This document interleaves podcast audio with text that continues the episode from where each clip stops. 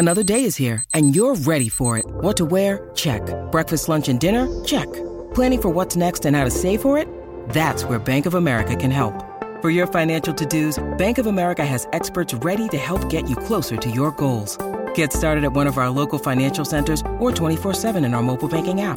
Find a location near you at bankofamerica.com slash talk to us. What would you like the power to do? Mobile banking requires downloading the app and is only available for select devices. Message and data rates may apply. Bank of America and a member FDIC. When you need mealtime inspiration, it's worth shopping Kroger, where you'll find over 30,000 mouthwatering choices that excite your inner foodie. And no matter what tasty choice you make, you'll enjoy our everyday low prices, plus extra ways to save, like digital coupons worth over $600 each week. You can also save up to $1 off per gallon at the pump with fuel points. More savings and more inspiring flavors make shopping Kroger worth it every time. Kroger, fresh for everyone. Fuel restrictions apply. If you want to listen to this episode or any of our episodes ad free, you can do that now. Head on over to Patreon, click on the ad free level. You get all of our bonus shows that you've been hearing so much about, plus every single day Monday, Tuesday, Wednesday, Thursday, and Friday. You can listen to this episode or any of our other episodes at the same time, ad free over on Patreon.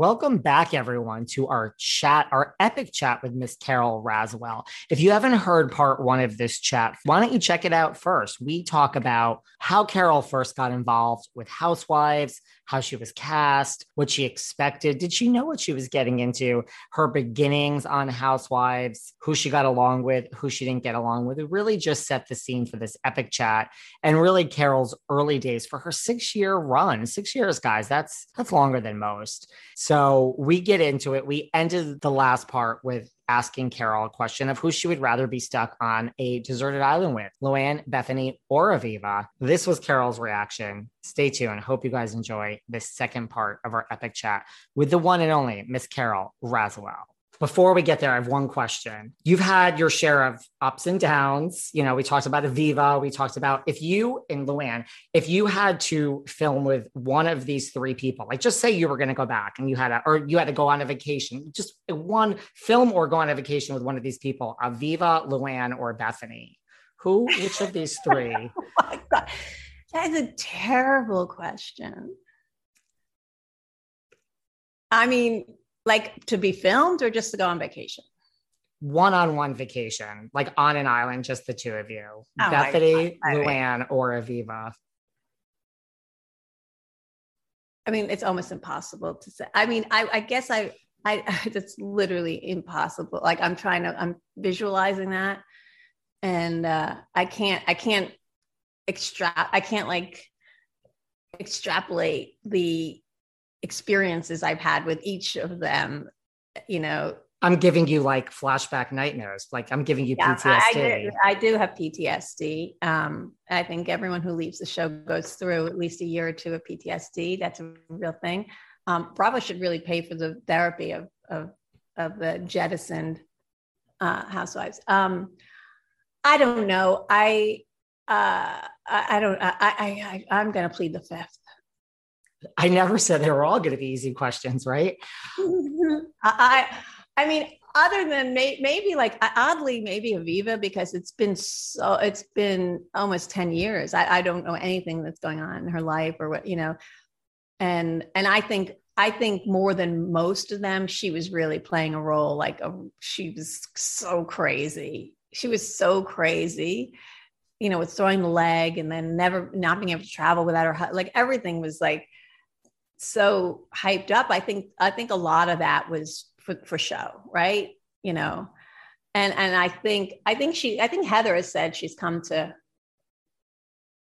she's come to to understand the anger that I had towards her for for what she said about um, what remains and Um, but now, of course, this is going to be some stupid headline. Okay, so it's going to be some headline that that uh, you know, if I had to be on a deserted island with anyone, it would be Aviva Drescher.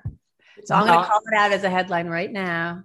I think the headline will be Carol Radziwill wants to be friends with Aviva again, or something like that. Or Carol shades Bethenny and Luann. I don't know. You know, I it's all it's it's just cannon fodder. We used to say at, at ABC, cannon fodder. Just you know. Well, your friend Heather is friends with Aviva, so she can make that happen. I know. I think she's she's uh, I know because she it's in my ear that she recently said. I think she did a podcast with her. And, and well, she mentioned. Well, she did one with Aviva, but she also mentioned it here. Somehow it came up, and she's like, "Yeah, one day." She wasn't. It's not like an active plan, but she's like, "One day." Oh, really? Oh. I mean, I don't know if she's going to make it happen. I just think. Well, I will say when Heather did decide to go back on the show, which I implored her not to do. I, mean, I I said, I said, you know, okay, if you're gonna if you're gonna go back, I think what a fun scene to do on that show because I knew the other women. But there were the two new ones and then the three veterans, and like that does not make a show. I, I'm not a reality show producer, nor do I watch much of it, but I have that instinct, and that's definitely not a show. So that's why they needed Heather uh, to be a sixth person. But also, I thought it'd be a great scene. I said, You've got to have lunch with Aviva, bring Aviva back on. And I just uh, pictured the scene like of her just showing her legs walking in those same in the Christian Louboutin sandal that she threw that was attached to the leg that she threw at uh, Cirque de uh, Cirque, whatever, wherever we were. The Cirque. The Cirque. Um, and I said, what a great scene. The audience, I just thought the audience would love that. Like you see Heather, you cut to Heather sitting waiting at, at lunch table, and then the door opens, and all you see are the legs with the legs with those shoes on. If she still had those shoes, I said that would be epic. You got to do that. You got to do that. And she was going to. She she was gonna she was gonna do that. I don't know if she but of course it it it devolved into some grotesque uh, vaudeville show that first weekend. So she was like i'm not going back maybe you should be a reality tv producer do you see how i'm sitting here like with my mouth like down like this is like i can picture it yeah, and if she doesn't have those shoes i'm sure if she said bravo would have gone and found them somewhere or she would have yeah yeah i mean how epic would that be? That would be so good. I would have gone and saying you. So you really told because Heather said she called you. You were like, "Do not do this. Do not go she back." Called me and said she was thinking about it, and I said, "What? What do you?" And she said, "Well, you know, I'm just going to sign some appearance contract." I said, "Send me the contract." And she sent it. It was like three pages. It was basically a five year contract. It was literally like it was crazy. And I was like, first of all, you're not signing this. And second of all, I, I, don't, I really don't think you should do it. It's not the show you remember it to be. It's just, uh, uh, you know, the cast is whack. It doesn't make sense. Um, the new girl, uh, you know, she had met Leah, I think, once before, but didn't know her at all. But she was just not someone I, I knew Heather, and I was like, you were just not going to be down with her. And I didn't know the new new girl, Eboni. Um, but you know, I, I just thought it was just going to be a bad it was just going to be difficult for Heather because she she comes in with a little bit of a lightness, which I think um, credit to Bravo they realized they needed. You know, something light, someone who's just going to be a little lighter, and she didn't come across that way at all. They really, they really, they really used her to create this crazy this crazy drama, none of, of which made sense at all. Right. And they and they used her as I'll use my expression cannon fodder because all the other women had signed contracts, right? So she didn't sign a contract. And there's always this thing on the show where the person who's on the show that doesn't have a contract, like you don't align yourself with her because she might not even be around. So you're not going to take a stand. Like, like Eboni in the episode I saw was not going to take a stand against Leah for in support of Heather, right? When right. Heather, you know, I felt like it could have gone that way because um, Eboni at one point was explaining, like Heather said something about voting. Now, now that's a topic I knew a lot about because I had a, a, a, drama about voting, about not voting. And sure, you don't vote because the system's working for you. Great, good for you. Well, what about the, the system's not working for millions of people? So yeah, it's a hard conversation to have. And then and then that conversation turned into this crazy thing with Leah calling her Karen or something, which actually is not the definition and made no sense. And it was more about, shall I say, virtue signaling than anything else, because it made no sense that that she would be called a Karen for saying like she should vote. Right? right. It's not what the meaning of that is. It's completely distorted. And I thought that was a moment where Eboni could stand up and say, Hey, wait a minute. But you're not going to lot like every fight really was about the fight and also about the show. The, right. the fights were about the show. So you weren't going to align yourself with some chick that just just here for the weekend because you know you're gonna you're gonna right battles and you're just gonna you're just gonna let her twist in the wind because she might not be here the other four are gonna be here and they're gonna then they're gonna do confessional interviews and they're gonna be in the open with the apple, you know. And especially when Leah at that point was like the darling, like after the first season, Leah was like the best thing that oh. ever happened. So yeah, like Eboni didn't know any better, even though now, I mean, Leah. I don't know what happened to them now, but I mean, Eboni's, you know, she's very intelligent from what I saw in the, and, very willing to, um, to go to the mat on subjects that, that I tried to a little bit in my in the way that I could, but she she was fierce and, and I kind of liked that. But it was she's just like that was this is a totally wrong show.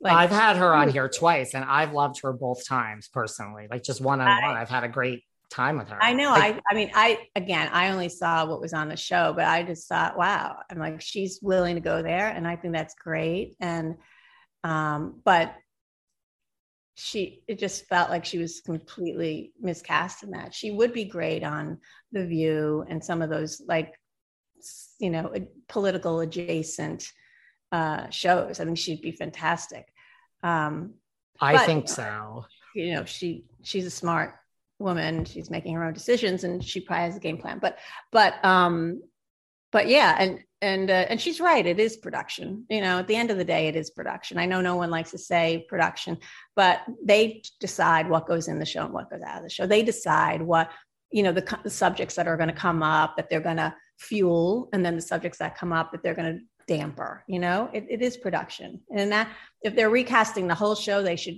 recast the they should get rid of the production company and get a production. I, I said that so many years.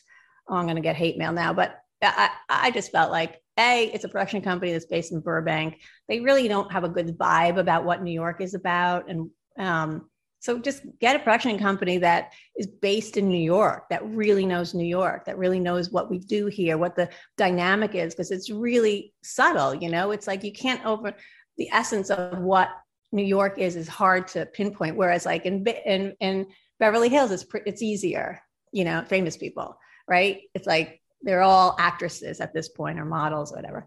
Um, you know but new york is subtle and it's such a delicate dynamic that you really they really need to understand it. And i think they would bravo would be better served if they had a different production company. Do you think that's that so, so many times.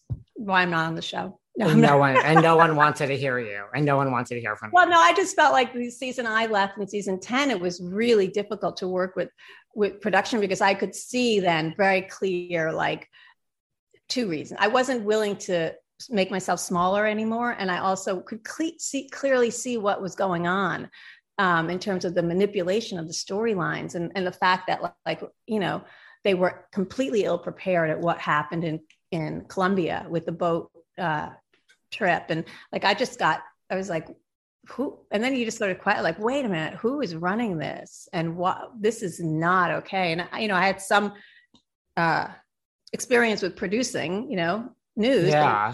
10 years of producing for peter jennings and diane sawyer and all of them and you you had to be on your game like you came every day with your a game right? Your A game. And here it is. It's like, wait, what the fuck is happening? And it's not only not on their A game, they're not even, they're not even in the game. And I just thought, and I could just see that whole season and as it played out on the show, that it was just, it was just they were getting away from what really made the show good, you know? And that was, I really think the the the naturalness, right? They were they were just manufacturing these storylines that just didn't make sense. And you know, I always said when the audience is the audience is really smart, and I must say the mm-hmm. fans of the show are kind of amazing.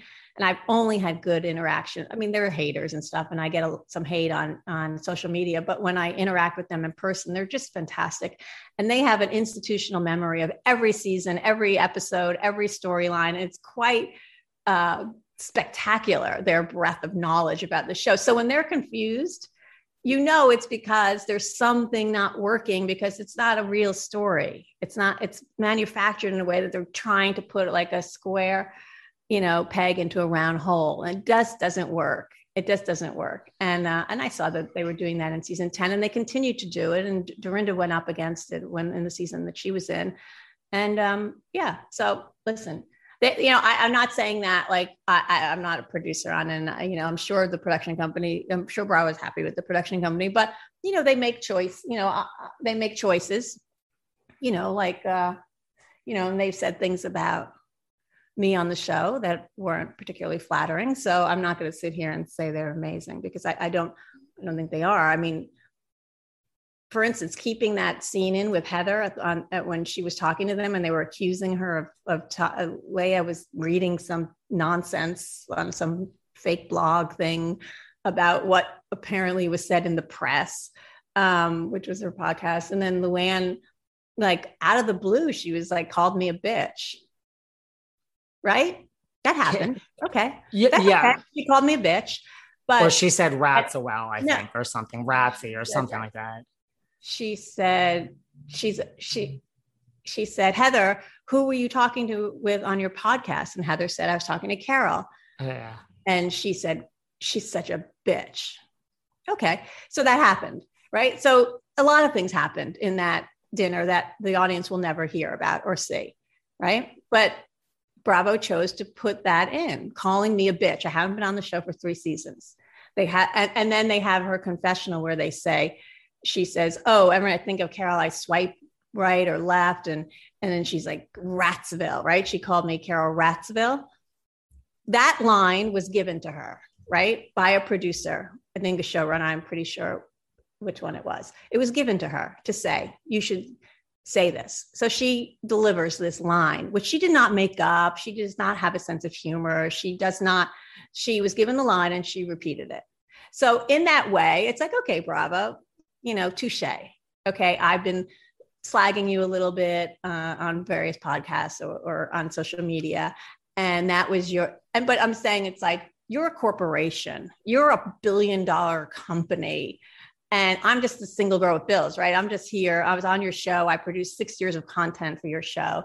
And that's what you're going to do. You're going to call me a bitch and then give give one of the characters a line call, making fun of my married name. I'm like, I'm not going to, you know, I bought a mug. Welcome to Ratsville. You know, like I'm going to lean into it. I don't care really. But those are the decisions that Bravo is making. Now, season 11, my first season off the show, my name came up a lot because I was in a, it, it was never on the show.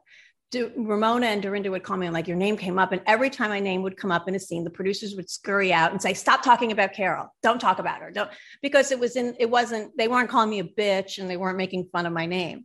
Um, and it was never in the show. It was literally like that season. Remember, De- Dennis had passed away. Dennis was right. talked about more in the show than I was talked about, and he was he had passed away. I was still alive and here and and involved in some friendships with some of the women. But Bravo never spoke about me. My name never came up in the show. It was like it was a mandate passed down. Do not speak about Carol. Yet here we are three seasons later, and they have an opportunity to call me a bitch, and they take it. So it's like, okay, bravo, touche. Touche, but right, they're a corporation. You are right. Exactly. So when I say that they're steeped in misogynistic, sexist narratives and stuff, I say that, you know, not just out of pettiness. I just say that because that's how I feel. That's what I saw. That's what I see on the show. And that's what they prove you know, by by doing that. There was no reason my name had to come up in that scene at all. Right. And Heather brought that up when she was here too. She's oh, like, oh, she did. She, right. She's like, well, I, I don't know how it came up, but I asked her something and she was like, let me make this clear. And she just, she brought it up. She's like, this is not okay. And like, Carol's not part of the show. Like I, I went back not her. So why Yeah. are we? But you know what? See, All- your friend is sticking up for you I on know. this well, I'm podcast here. I'm sure she said something at the time that was cut out. You know, I mean, you know, so maybe Heather could say, "Don't you say? Don't." Who knows what happened? All I know is there's a hundreds, thousands of decisions gone into every single hour of that show because we film 100 hours a week and they cut it to 43 minutes. There's a lot of decisions being made about what stays in and what goes out. And the fact that they hand her this line to say, and it's just silly. And I don't hold it against her at all. Like, you know, I've called Luann, you know, I, I've taken Luann to task in social media and she was getting back at me a little. But the fact is, Bravo is making a decision to keep that in. Whereas the other times my name would come up, it was like, oh, yeah, yeah, we don't want to. Interesting. Carol's dead to us.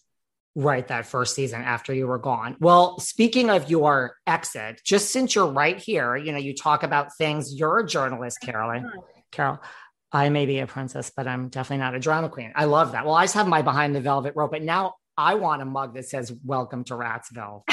no, someone like literally the next day, maybe Betches, like that feed, uh, Instagram came out with a mug. It says "Welcome to Ratsville." you should just you should make t-shirts. You should lean into it and get a piece of the action yourself. I mean, do it. I'm, I'm, uh, yeah. If I was a true capitalist, I would be doing that. But that's just not my, not my speed. this is where my sick they, mind they did goes. send, they did send me. I mean, I, I, I want, I, I DM them and said, "Oh my god, I bet it's hilarious. I, I'd love to order one." And they were like, "Oh, we'll send you one." So I was like, "Okay." So they sent me one. Thanks, Bravo. I love that. Well, I was going to ask you because you're here. So I want to hear it from you directly because so many things are said about so many different things. The one thing with you that is said over and over and over is two things. One, that A, you were let go because you at the reunion said to Andy, You're so full of shit, Andy. I said so much more than that to Andy, but they didn't. Uh, did- I'm just telling you that- go? Is that That's one maybe- thing that comes up all the time. maybe? Um, And then the other is that is that Bethenny walked in and said, "It's her or me." I mean, knowing, uh, knowing the two of them, right? Um, I would say it's probably more the latter and not the former. I, I feel like, and I don't, I, I feel like if there was an ultimatum made, it wasn't from Andy. It- you know, it was because listen, Andy's in charge. Andy doesn't have to put that in where I call, called him and, uh, full of shit. Fuck off. I don't know. I said a lot of things. I mean, I don't know. They didn't put all of it in, but but he was full of shit. I, I just called it like he was totally full of shit. He was defending indefensible behavior. Uh, it was clear not only to me but to the rest of the women on the couch. Um, and you know, I thought the reunion was the time where you can like tell the truth, break the fourth wall, how they do now actually in the season, right? They all do it in the season. Um, uh, and and it wasn't that way. I I, I couldn't, you know, I, I mean, I did as much as I, I could, but there was definitely this feeling like Andy was protecting um, Bethenny, and I get it. You know, again, it's a brand, and she's the star of the show, and I understood that. And he was, they were gonna, they were gonna circle the wagon. So I, even though Bravo never said that to me, obviously they wouldn't, but I always, you know, probably felt like, oh, okay, I got it. If you have to pick one, it's definitely not going to be me.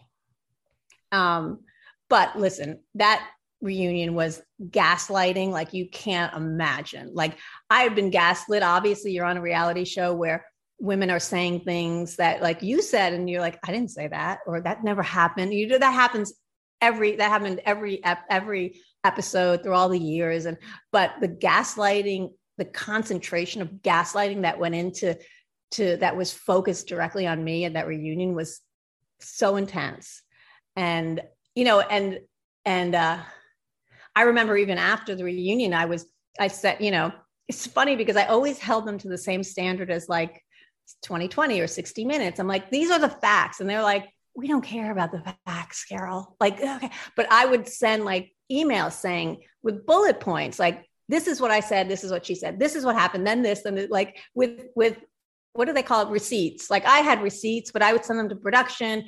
I had some receipts at the reunion. I had all the receipts at the reunion. They sort of let me say some of them but not all of them. Um you know, and it made for good television, I guess, you know, made for good television, but, but I, um, but, but I remember after, after the, after the reunion, I fired off like three emails to all of, not everyone at Bravo. I mean, I, I left Frances Berwick out of it. She's top of the top, but everyone below Frances Berwick, who now is the including Andy Cohen. Um, yeah, to Andy and everyone at production and the executives in charge of Bravo, uh, with you know video clips of the show, what was said, what wasn't said, what, you know all this stuff. Um, but I feel like I knew that it was it was done. I would have done it again if we could come to some kind of arrangement just for the money. I, probably would have, and I would have hated myself for it because it, again, it wasn't aligning with who I was as a person. And uh, but you know, I'm I'm gonna be honest. I I, I likely would have done it another season. We were getting paid a lot of money at that time and just, you know, kind of mailed it in. I think they knew that. I was having a lot of arguments with production, with the executives at, at, at Bravo. I mean, it was, it was really rough. And, and I remember in the season during when we were filming, all the producers like, this is your best season. It's so good. Oh my God, you're really getting in there. And like, I was like, uh-oh. when the producers are telling you it's really great, it's not going to be good for you in your life. Um, and, uh, you know, I, I think it was, it was time for me to go. Um, I'm, uh, you know, but again, I, I probably, had they not made that decision, whether it was an ultimatum or not, and again, this is conjecture because I don't know, but I, I can suspect um, based on experience. Um, I, I might have done, I might have done another season. It wouldn't, wouldn't have been great. I wasn't, I was just, I was starting to feel crazy. I would to be honest. I, I didn't go into the show crazy. I'm a very level-headed person. I'm whatever the what do they voice of reason. I'm a very reasonable person. I'm I'm again by training and nature a, a journalist. I'm very rooted in facts and logic and all that stuff that just doesn't work when you're on a show like that. And it was it was playing with my head. You know, it, I was I was starting to feel crazy, and I'm sure I did some crazy things. And I'd be like, I'm I'm starting to become become like more like them when I knew going in in season five, I was like, I'm so not like them. Interesting. Well, and one couldn't blame you for going back after because it would have been your seventh season and it would have been money, a lot of money, like you said.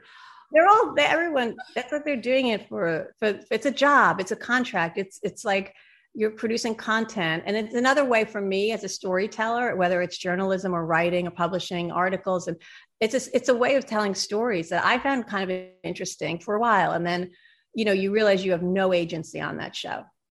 Do you think like because you think knowing the person you said like it's possible bethenny went in and gave this ultimatum.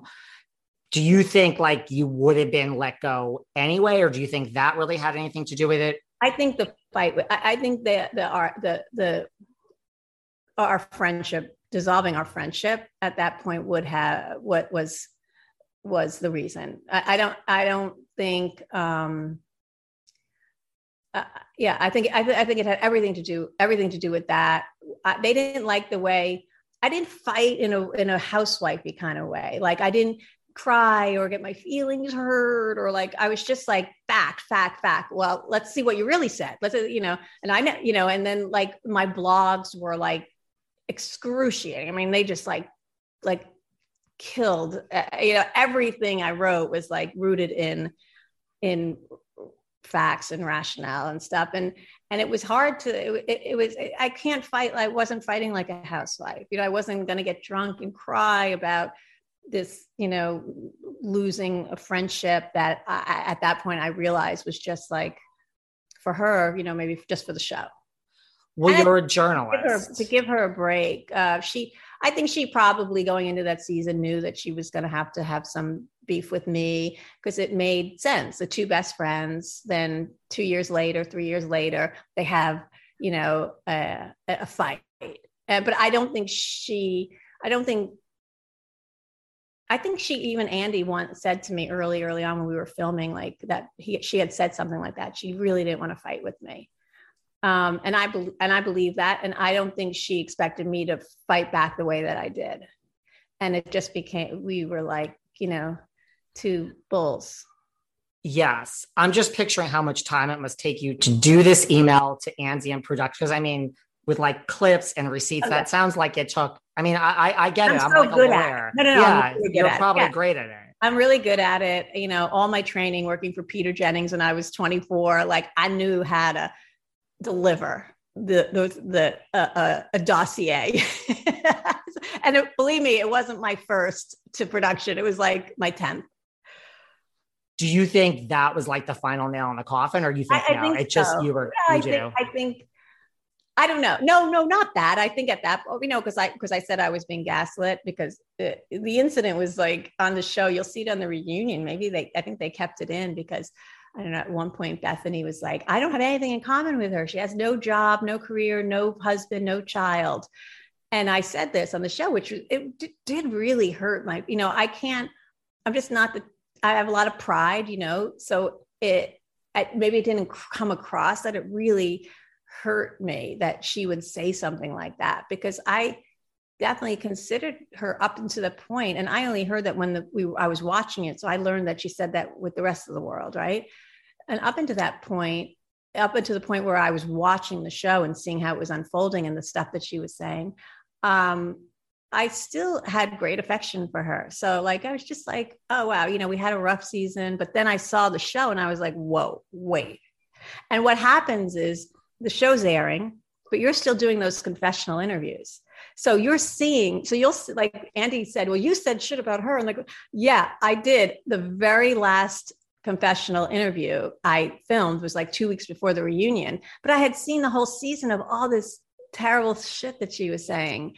So, uh, so I went in. So I was like, oh, okay, you know, now I'm going to say, how, you know, what I think. Discover why critics are calling Kingdom of the Planet of the Apes the best film of the franchise. What a wonderful day! It's a jaw dropping spectacle that demands to be seen on the biggest screen possible. We need to go. Hang on. It is our time. Kingdom of the Planet of the Apes. Now playing only in theaters. Rated PG 13. Some material may be inappropriate for children under 13. Tis the most wonderful time of the year, but you know what? Your mouth gives a lot of action this time of year. It's talking to all of those relatives, all that food and drink that you're putting in it, karaoke parties, or perhaps a mistletoe makeout. Listen, give your mouth the gift of better oral care with Quip. This is why I love it. It's lightweight, it has a sleek design, there's no wires or bulky charger. It also has reusable handles and a range of sleek metal hues or as I prefer, bright plastic colors, Quip has so many stocking stuffers as well. Refillable mouthwash, refillable gum, floss. If you go to getquip.com slash velvet right now, on top of their holiday savings, you'll get your first refill free. That's your first refill free and up to 40% off bundles at getquip.com slash velvet. That's spelled G-E-T-Q-U-I-P dot com slash slash velvet. Quip, the good habits company. I'm in such a good mood because I just got my new rain jacket, t shirts, and sweaters in the mail from Tentree. Not only are these products fashion forward, but they're earth friendly. Tentree sells lots of different products, including clothing, underwear, outerwear, activewear, and more. What I love is that not only are these fashion forward, like I said, but everything they make is manufactured ethically and from materials that are either sustainably sourced or recycled.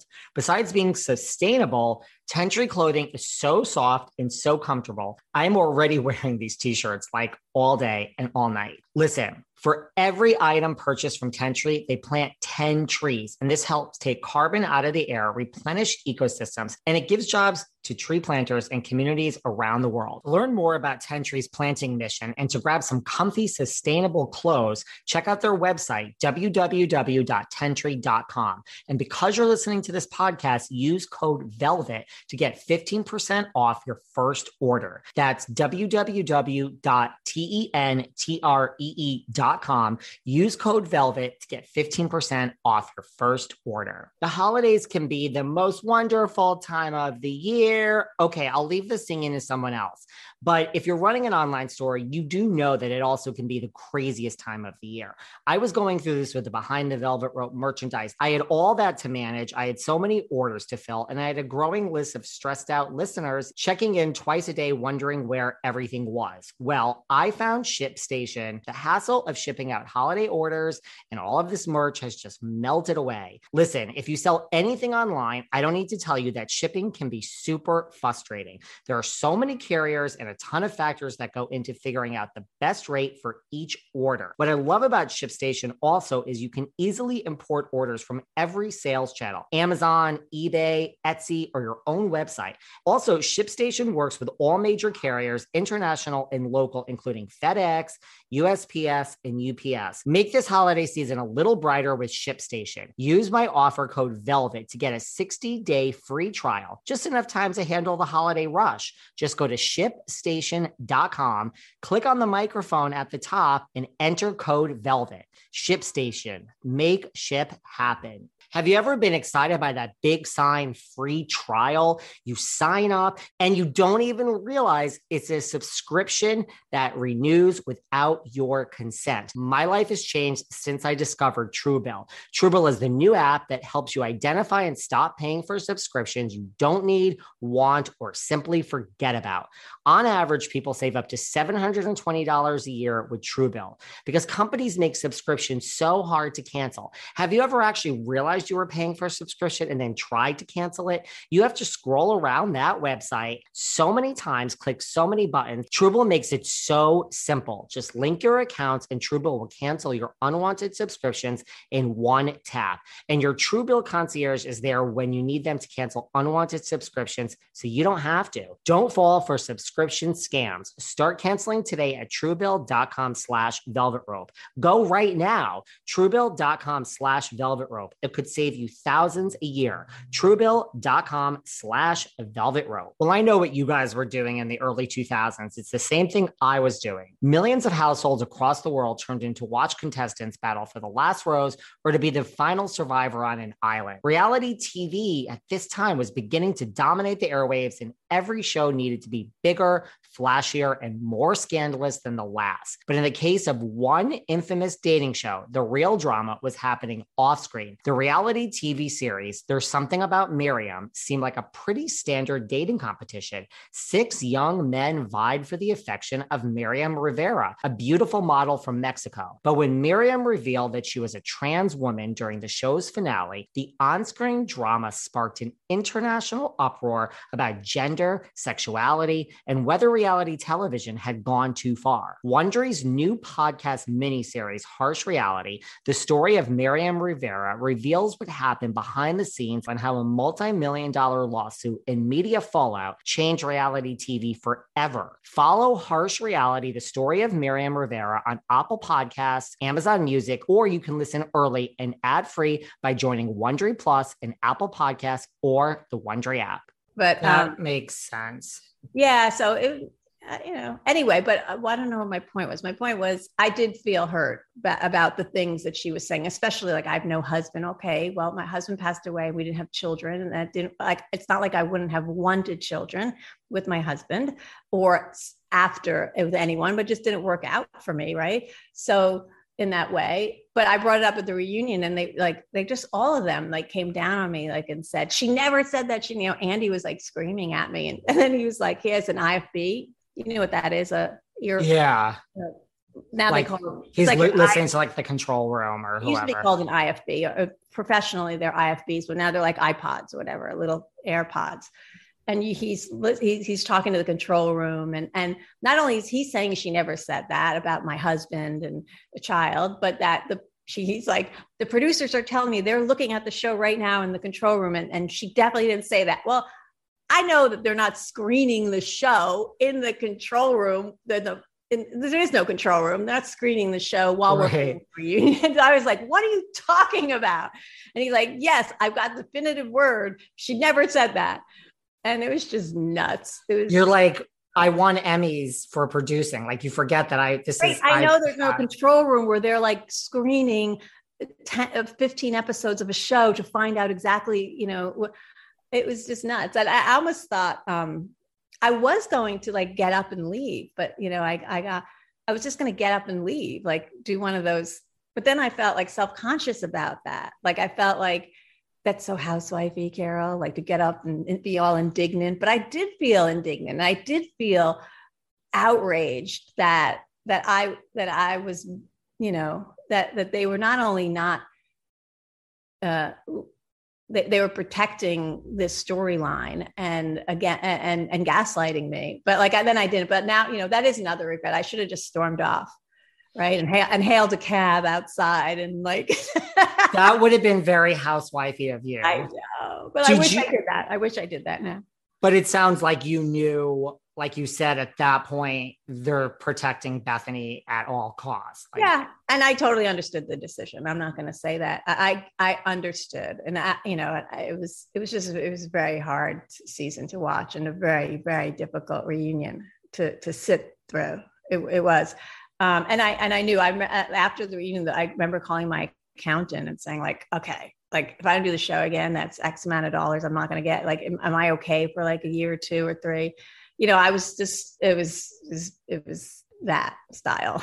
That's what they count on. It's like you're miserable and you're like ready to walk out. And then they're like well here's the next check for the next season. And you're like oh okay may- maybe i wasn't that miserable i, I mean, I know, know that- i was but No, that was you two get- weeks ago yeah Stockholm syndrome, right? You're just like, all right, well, let's see. Like Heather and I are really close now, and we could do something. And then, you know, Ramona was always, I know she's nuts, but she was always, she was always about the show, right? So you could always do something with her that she, you know, she was doing for the show that would work.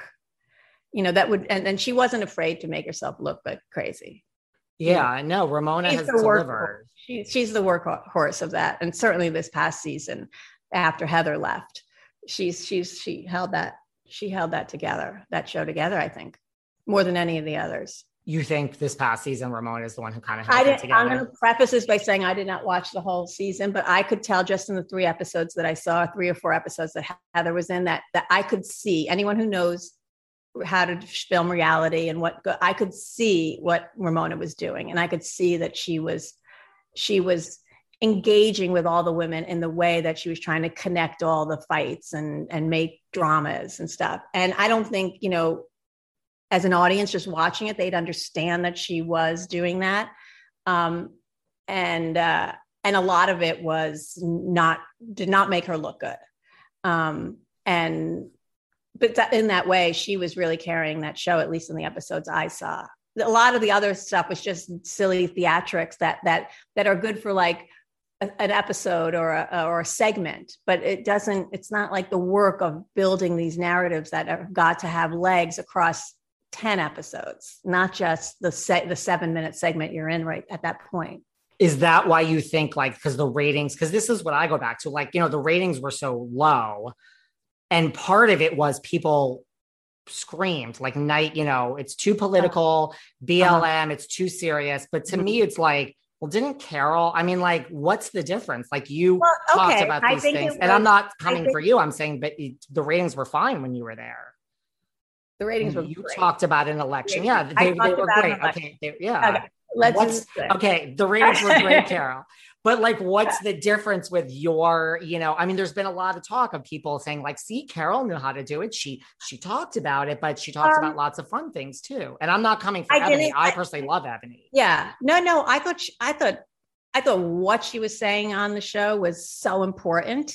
I just don't think it it that is not the vehicle for which those discussions should be taken. You know, like her her calling Luann out when Luann said she was an angry black woman. I mean, you, you have to literally be living on Mars to not understand that trope of the angry black woman. I mean, it's not even like you you, you just have to be so in your own head or your own world that you over this is hundreds of years this is not just like uh, a post george floyd world where oh yeah and the black women are real this is something that has that black women have dealt with for a century if not more and more so like for Luann to step in it, I was like, that makes sense because that's who she is. Um, but Eboni to call her out on it, I thought was really important, you know. But again, as an audience member, I'm thinking, yeah, you call her out on it, and then and then it turns into something else, like where it's like you try to turn it into something more humorous. But it was hard. I mean, I get it. Eboni is a black woman. She's faced like she can't just be funny about it all the time, right? Because this is every day her existence. Right. Um, so, you know, so I, you know, when I called Luann out for wearing blackface, you know, it was, I called her out. It was kind of very odd to see her walk in the party. And even though, because again, you have Stockholm syndrome and you're in this bubble of housewives and you're, and I remember thinking, is she wearing, is she wearing blackface? Like what, what is happening right now? and not saying it at the time because you just feel like, again, you're kind of being gaslit maybe. Wait, what, this is very, and the big afro and everyone was loving it and they were like oh my god she looks so great she looks so great and i remember going over to what they call video village i said can i see what she looks like on camera and i looked and i'm like she is wet like I, I couldn't tell like if it was maybe just the way in real life what you know maybe i was over i was exaggerating i was like making you know because I, I didn't have any love loss for Luann at this point where i'm making but then i saw it on the video i was like jesus lord and then I brought it up the next day, but it was completely easily, quickly dismissed. And I'm not a black woman, so I couldn't stand there and preach about what it really was about and why that's not okay, and the and the and the history of of of blackface. Like I, I'm just not going to. I'm not going to. I'm like a white, skinny white chick. Like I'm not going to preach that. Um, but um, I think so. Yeah, thank you. Okay. Sorry. My dog just came home. That's my dog walker.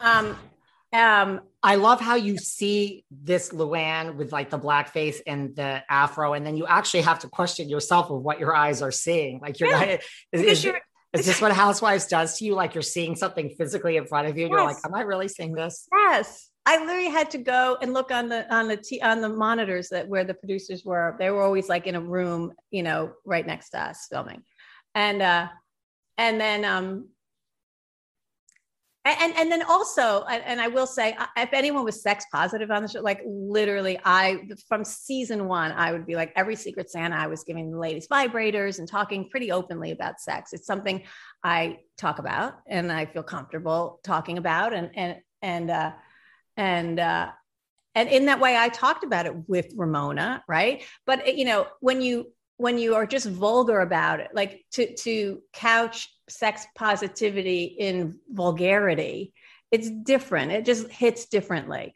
Like I, I, I remember a scene when we were all in Vermont and we were kind of like a little tipsy um, at a dinner, and it was again three hours. We're like blah blah blah. This is kind of boring. I said, let's play a game, truth or dare. And then I, I asked Ramona because they always wanted us to talk about sex and all that stuff, right? So yeah. I asked Ramona if something about oral sex was that. And Ramona said very strongly, she's like, she came out and said she doesn't believe oral sex is sex. So now this is a reveal of Ramona Singer, the good Catholic girl. So, like, in that way, she was totally comfortable talking about it with me in, in a way that she wasn't, um, um, you know, uh, aggressively lectured to about it. So we made right. I, it turned into a game. And then I thought that was pretty big reveal. And she's talking about oral sex not being sex. And I'm like, really? So how many men have you had this se- not sex sex with? And like, and it, and it, and it was a, a good conversation that we all could participate in. But sitting at a dinner and talking about, you know, a- anal, uh, and I actually brought up anal sex too in that same dinner. And, and then Tinsley famously said, I only had it with my husband, and which really blew my mind because when I said truth or dare, when was the last time you and, and again I couched it in this funny. When was the last time you had anal sex? I thought for sure she was going to take the dare.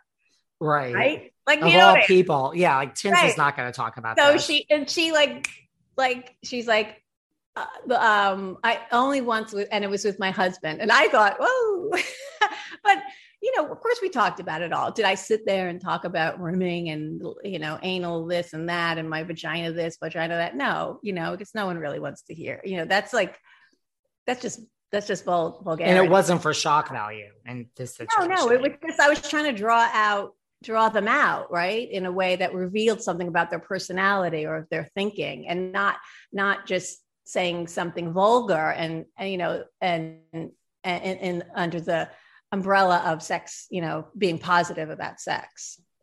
So i don't know. Maybe that's i, I just did it differently. I, I, don't know. And not to say that my way was a better way. I, I don't know. But i would say if you're just looking at ratings that was a you know maybe that's a piece of it you know but it was really it, it was it was everything. We, we had a really good cast for for a few years there. Like we were just really jiving do you think that's what it is too is that like like to your point these weren't real connections? You know what i mean? Like they weren't real friendships yeah. so to yeah. speak. Like you think that's part of it? Yeah.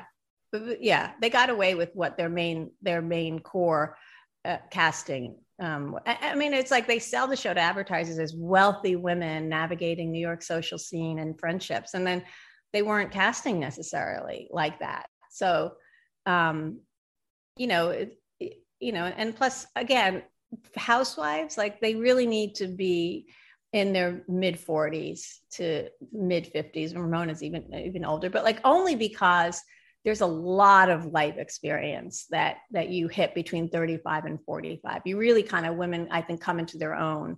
And they also have spent at least a good decade in the delusion of their bubble right? You know their upper yes. bubble and that's important right? I'm not saying that the others wouldn't make for good reality shows in a different show. It's just the housewives is very specific. And again i you know it's production's choices with casting. And uh, you know and i hear that they want to cast younger. It, it doesn't work. And and and it's classic new york to come out now and say oh we want to cast younger when they're they're best casting that they've done since I think Dorinda in season seven.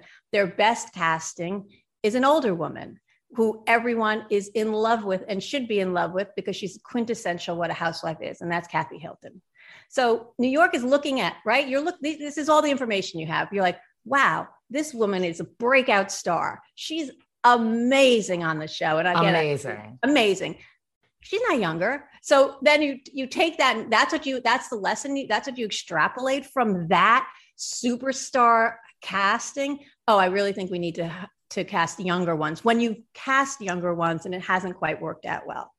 So it's just a you know it's production. And eboni was blaming production and she was right that's a good point. I didn't really think about that with Kathy Hilton, but that is a good point. Right. Look at the franchise. Who who who did you? What are the recent hires that have really crushed it, and the audience really identifies with? And and and and listen, I, I don't know all of them, and again, I just see it on social media. But I, I, you know, Kathy Hilton is like the best casting since I would say Dorinda Medley in season seven, who was fantastic when she came on board. I would agree with so you don't then, then then the lesson isn't let's cast younger. it's like what? It's a strange. I am giving them so much good advice that I should be getting paid.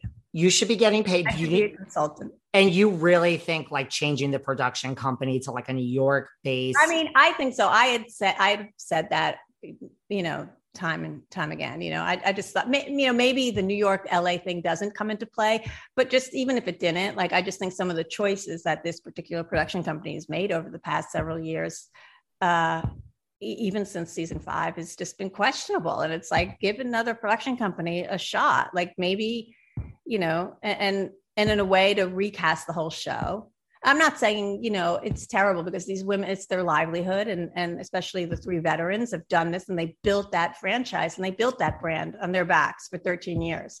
And you, you know, it, it's, you can't just say, see ya. I mean, I was on for six years. Now, let me just put that in perspective. Six years is longer than most scripted co- comedy dramas. Like Seinfeld was maybe seven or eight years, right? So six years on a show, that's a long time and that's a lot of content and that's it that's that's that's not just to be like okay goodbye right? And that was six years which they did to me. But 13 years is just is almost unheard of except out of soap operas.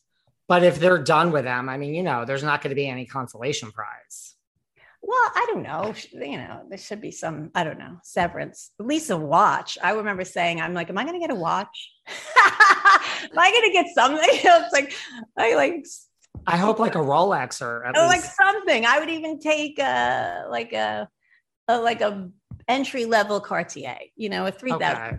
Like well, that's very nice of you, Carole. I never got it. I didn't even get flowers.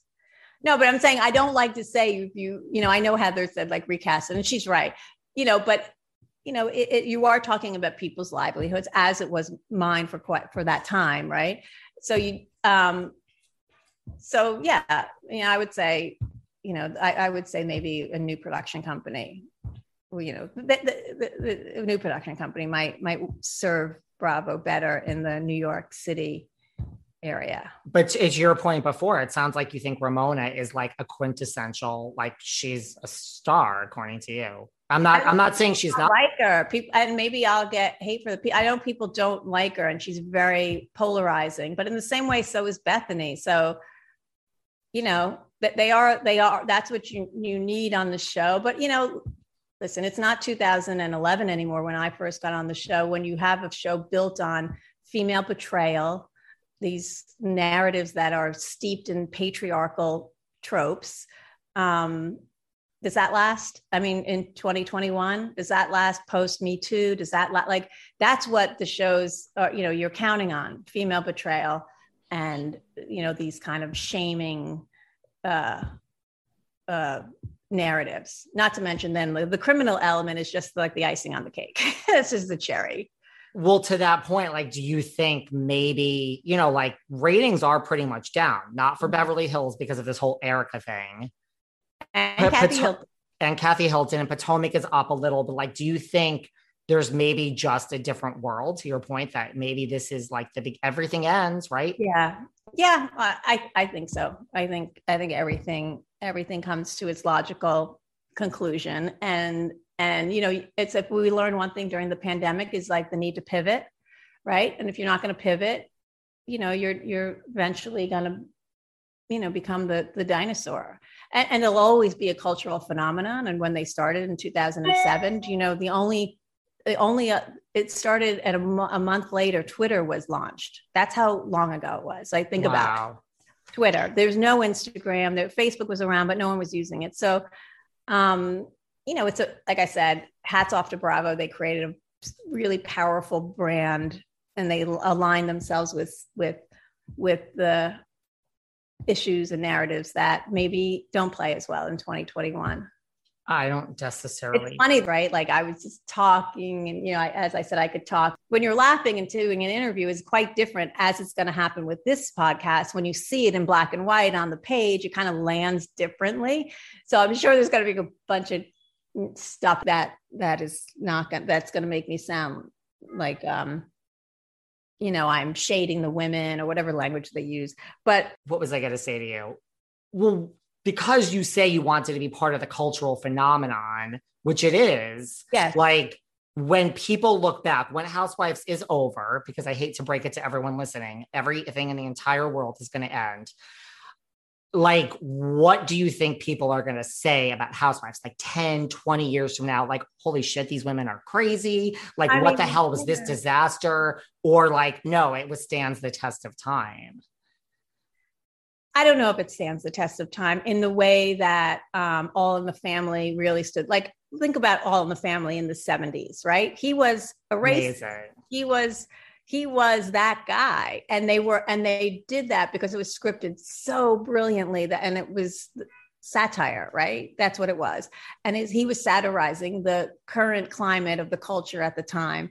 And and um so i think like a show like that does land differently. I don't know if I don't know if Housewives is going to have the same appreciation 20 years from now. We're going to look back. I mean, I hope it does because I was part of it, you know, and there's a part of me that you know, I, I, have an ego too. And I'm like, well, I'd like it to be thought of as this great cultural moment where we were doing something that was reflecting what was going on in in in uh, in our culture.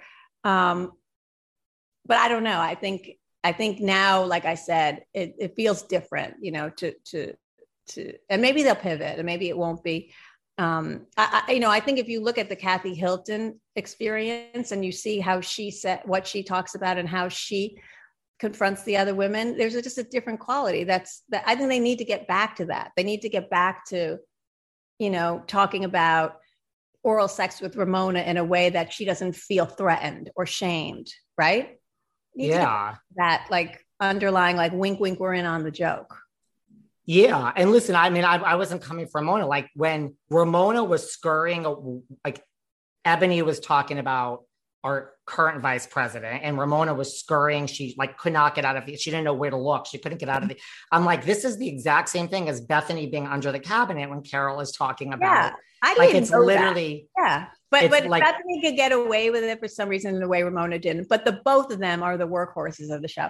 And I, it's funny because I didn't know Bethenny was crawling in the cabinet. I just thought she was bending down to get something out of the cabinet. And only when I saw the show, I was like, Jesus, you know, she's like trying to make me look crazy. Like, I'm not crazy. Everyone in the country is talking about this. I was going to talk about it. Um, but anyway, here is what he said. He said, Would you mind looking at this epitaph quote? Now, I don't know if it's my ep, like, is this my ep? Is this going to be on my tombstone? And he says, um, This is what I say the editing is the lie, the camera is the truth. But the reality is, every fight you see on the show, from the silly bickering over not being invited to a party to the table flips, wine tosses, and leg throws, are always about the show itself. When you are filming, if someone barely offended you, you had to rise to the level of being more morally wounded, mortally wounded, but what you were really upset about was how the audience was going to view it and whether that drama was going to make them a star or make them make you look like a whatever fill in the blank sexist racist delusional person. And and it really was like all the all the fights I thought were about whatever petty thing was going on. And listen, the pettier the better. The petty fights are the funniest, and that's what the audience loves. That's the guilty pleasure of the show, the pettiness. But when when it became when when the fights would escalate to beyond the petty, to really like nastiness, it was like there was always a piece of you. And I felt for it too when during the Aviva Drescher ghostwriter thing. Like I could have just, you know, you know, you know, rolled that rolled off my shoulder and was like, I don't care. You sound crazy and pipe down, honey. You don't, you know, but I felt wounded by that and I like escalated it, you know, not for the show, but in, then in effect, it has the way of your thinking about like, oh my God, what's the audience going to think? You always have that in the back of your mind. But if you, if this happened in season five, say with Aviva, like after you learn how the machine works, would you have had the same reaction? Maybe you would have. I don't want to lead you. or maybe know. you just would have been like, okay. I don't know. I think um, that was again that that fight I had with uh, was an anomaly for me in those first four, three or four seasons. Right, like I was, I was letting everything roll. There was a lot of slights I mean, Luann was constantly saying shit about me, and I was like, "Let it roll, let it roll." Um, I, you know, but so that was like a little bit of. But again, I think it was because the couple of things, and we'll go back to the beginning that I was felt protective over, other than my late husband and his family, was my my work. You know, because I knew going into the show that it was so different, and I was coming from such a different experience than the other women, and I think I let you know, I probably let that get the better of me in that situation. But a lot of this, the, most of the most of the fights are really about the show itself. That makes sense. Well, speaking of the work, because you say Eboni would be great on another show, like Eboni is hired to co-host The View. I don't know for how long, like as a guest. Oh, co-host. really? Oh, that's fantastic. I don't know if it's like two or I don't know how it's oh, working, okay. but is this true? Because I read this somewhere. I don't know if you said it, where you, after Housewives, wanted to be on The View and then they didn't want you because of housewives. I don't know if that's you or somebody else. No. Um, first of all, they no. I mean, am I the only one that remembers this rumor? It literally was all over the place. I promise you, I'm not losing my mind from working on this podcast. Too long or that I'm hallucinating this, but there was this rumor that Carole wanted to be on The View after her Housewives experience ended. And The View said, You cannot be on The View. You could have been on The View, but we've seen you on RHONY and it's RHONY, and people are falling in the bushes drunk and sleeping with pirates and being cool and not all uncool. And we therefore cannot have you on the panel of The View because you were on RHONY. Google it. That was out there. So here's Carole. I want to know is that true? Did Carole want to go on The View? Because I really could see her as a great fit for The View. And did they say you can't come to The View because you were just on RHONY? And then does she regret going on RHONY, if that's even true? So we get into that in the next part, part three. This is an epic three part, three hour chat with Miss Radziwill. We also just break some other things down. I mean, we're just going for it. I mean, here today, we talk about, you know, if you Google Carole's name, you know, I love getting into the finances apparently. And, you know, if you Google Carole's name, it says she's worth $50 million.